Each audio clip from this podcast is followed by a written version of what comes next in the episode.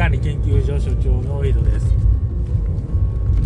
今 RPA やってましてパワーオートメイト4デスクトップマイクロソフトのソフトを使ってやってるんですけどなやばいことになりまして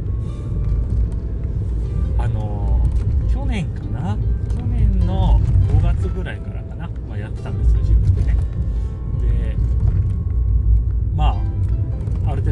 できたと。でまあそれ秘密にしてても仕方ないじゃないですか。だから上司とかに言ったわけですよね。そしたらあの引き継げるようにしてくださいっていう風な流れになりまして。えっ？て思って。どうやって引き継ぐんだろう？これって。だってあの Excel マクロね VBA、まあ、ノラマクロっつうの？ノラ VBA っつうの？あれって引き継げないからノラになるんですよね。で自分のパッドパワーオートメイトデスクトップ、まあ、略してパッドって言ったりするんですけどそのパッドも同じだと思うんですよね。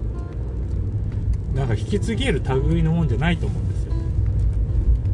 だって動かなくなったら保守しないといけないですから RPA って。その保守に関する知識とか経験とかって引き継げないですよね。それどうしようかなって悩んでるんですよね。悩んでる時間がないから残業申請しまして上司よりも多く働くっていう状況に今陥ってます。ででもう一つあるのはまあ引き継ぐとなるとなんか適当にね自分のその自作ツールとして使ってたそのパッド、まあ、コードですよね。あの GUI で組むんで実際はコード見えないんですけど、まあ、コードとかそのロジックとかちょっとちゃんとしないといけないなって思ってプログラミングに関する本を読んだんですよ。プリンシプル・オブ・プログラミングっていうやつ。そしたらめちゃくちゃプログラミングに関する決まり事ってあるんだなっていうことを初めて知りましてやばいなって思って。例えばドライ？Don't repeat yourself ってやつ？同じコードを書いていけないんですね。プログラミングって。基本的にコードのコピペダメって書いてあったんですけどそのパッドを作る時めちゃくちゃコピペしててやばい。クソコードですよね。まさしく。クソコード製造機なんですよ。だってプログラミングやったことないもん。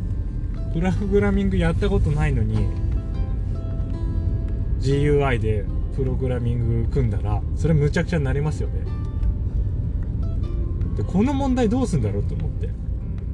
で市民開発者とかシチズンディベロッパーとかなんかかっこいいこと言ってるけど要するにこれからクソコードが乱乱造するっていうの。日本語なんていうの。クソコードができまくるわけですよね。プログラミング素人が。プログラミング組み始めるから。収集つかなくなんじゃねえかと思って。どうすんだろうね本当あでも今あれか。義務えでも義務教育でそこら辺までちゃんとやってんのかな。全然知らないですよでもまあ大学とかだったらやるだろうなちゃんとね。そう。でもただただそのプログラム的思考ができるだけじゃこれダメですよね。だって同じコード2回使わないとかそのモジュール化とかなんか独立性とかなんか直行性とか結合性とか。意味わかんないですもん。プリンシパル。プリンシプルだな。プリンシプルだけ読んでも。実際に多分自分でコード書いてそれをその元上級者とかにこれダンクソコードじゃんとかって言われて修正する経験がないと身につかないですよね。そうだから本当に読んでても分かんなくて。なんか例えばこれ何ていうの結合線のところ？結合線のところの例でこれやっちゃダメですみたいな例が上がってるんですよそれが動作については渡す値に応じて変わるようなコードを書かないようにします。例えば引数が渡されるフラグの内容が A なら追加 D なら削除という関数は結合度が高くなります。そういうの書いちゃダメって言ってるんですけどでもそれ書かなかったらどうやってその条件分岐するのっていう感じですよね。そのパッドのスイッチっていうその条件のアクションってまさにこれだと思うんですよね。ある引数がこれだったらこっちに分岐するっていう条件の条件分岐のアクションなんですけどでそれ使っちゃダメってことなのかな。そうだから全然わかんないんですよね。なじゃあどうやって組めばいいのかっていうのが。素人には想像がつかない。過渡期だからこういうなんかカオスが生まれるとかな？多分ね。義務教育でね今プログラミングやってるから。でその、まあ、デジタルネイティブならぬプログラミングネイティブがこれから育ってくるから。その子たちが社会人になったらこういうなんかレベルの低い疑問は出てこないんでしょうね。ただ今ね私全然プログラミングわかんないのに RPA やっちゃってるからこうなっちゃってるんでしょうね。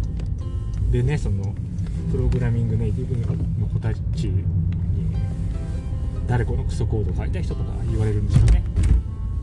悲しい老害。いやでもこれまずいと思うんですよ。これあんまりねいや自分も全然あれですよ。気軽に始めましたよ。RPA パッドで。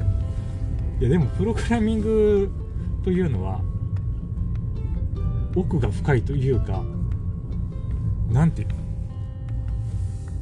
本読んでも身につかないでしょこれ。多分。そう実際に仕事としてやって先輩とかにここんなコードダメだとか言ってレビュー受ける中で多分技術って上がってくるもんだと思うんですよね。なんか固定精度みたいな。それがないわけですよね。パッドって。